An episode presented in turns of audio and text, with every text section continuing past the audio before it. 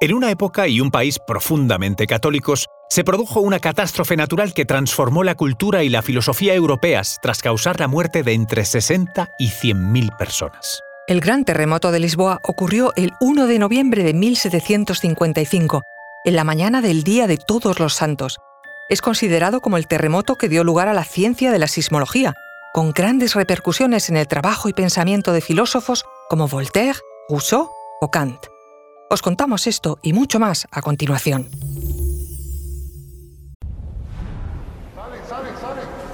Conoce mejor al equipo que protege nuestras costas.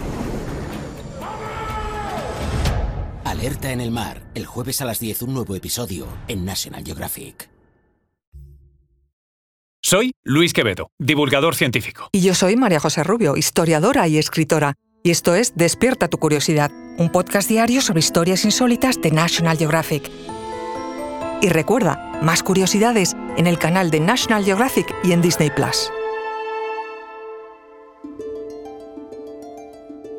Era el Día de Todos los Santos, en Lisboa, la capital de un país que en aquel momento destacaba por la fe católica de su pueblo y la evangelización en sus colonias. Por lo tanto, en aquellos momentos, la mayoría de sus habitantes estaban en las iglesias, rezando. Sobre las 9.40 de la mañana se produjeron tres temblores que provocaron la aparición de grietas gigantescas de 5 metros de ancho en el centro de la ciudad, seguido de un tsunami y un incendio que prendió la ciudad durante seis días.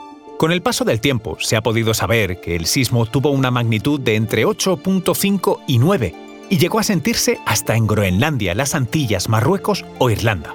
El tsunami que siguió al sismo azotó las costas de España y África, anegando ciudades enteras. En Sevilla, por ejemplo, un 7% de sus viviendas fueron destruidas y el 88% quedaron dañadas. La Giralda se vio muy afectada por el terremoto de Lisboa. Pese a que el Océano Atlántico es tranquilo sísmicamente hablando, Aquella mañana, a unos 300 kilómetros de distancia, las placas tectónicas de África, Eurasia y América, que se encuentran en un punto geológico caliente, se deslizaron y liberaron tanta energía como 32.000 bombas de Hiroshima. El terremoto sacudió mucho más que ciudades y edificios. La catástrofe tuvo lugar un día de fiesta católica, cuando los fieles estaban en las iglesias asistiendo a los oficios y rezando. El sismo terminó con sus vidas y destruyó prácticamente todos los templos importantes.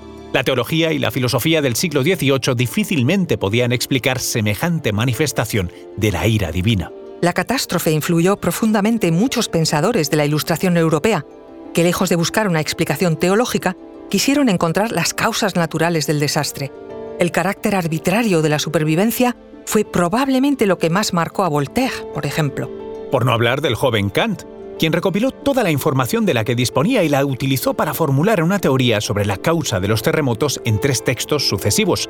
Su teoría, basada en el movimiento de gigantescas cavernas subterráneas llenas de gases calientes, fue refutada por la ciencia moderna, pero representó, no obstante, el primer intento de explicar un terremoto por factores naturales en lugar de sobrenaturales. Las medidas del primer ministro, el marqués de Pombal, no se limitaron a reconstruir, Ordenó también que se enviara a todas las parroquias del país un cuestionario sobre el terremoto y sus efectos. Algunas preguntas tales como ¿Cuánto duró el terremoto? ¿Cuántas réplicas se sintieron? ¿Qué daños causó? ¿Se comportaron los animales de modo extraño? ¿Qué sucedió en los pozos y las albercas? Las respuestas a estas y otras preguntas aún se conservan en la Torre de Pombo, el Archivo Histórico Nacional de Portugal.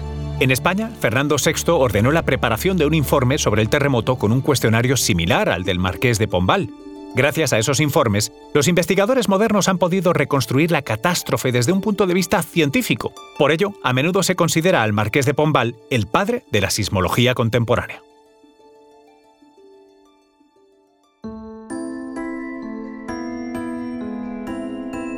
Recuerda que Despierta tu Curiosidad es un podcast diario sobre historias insólitas de National Geographic.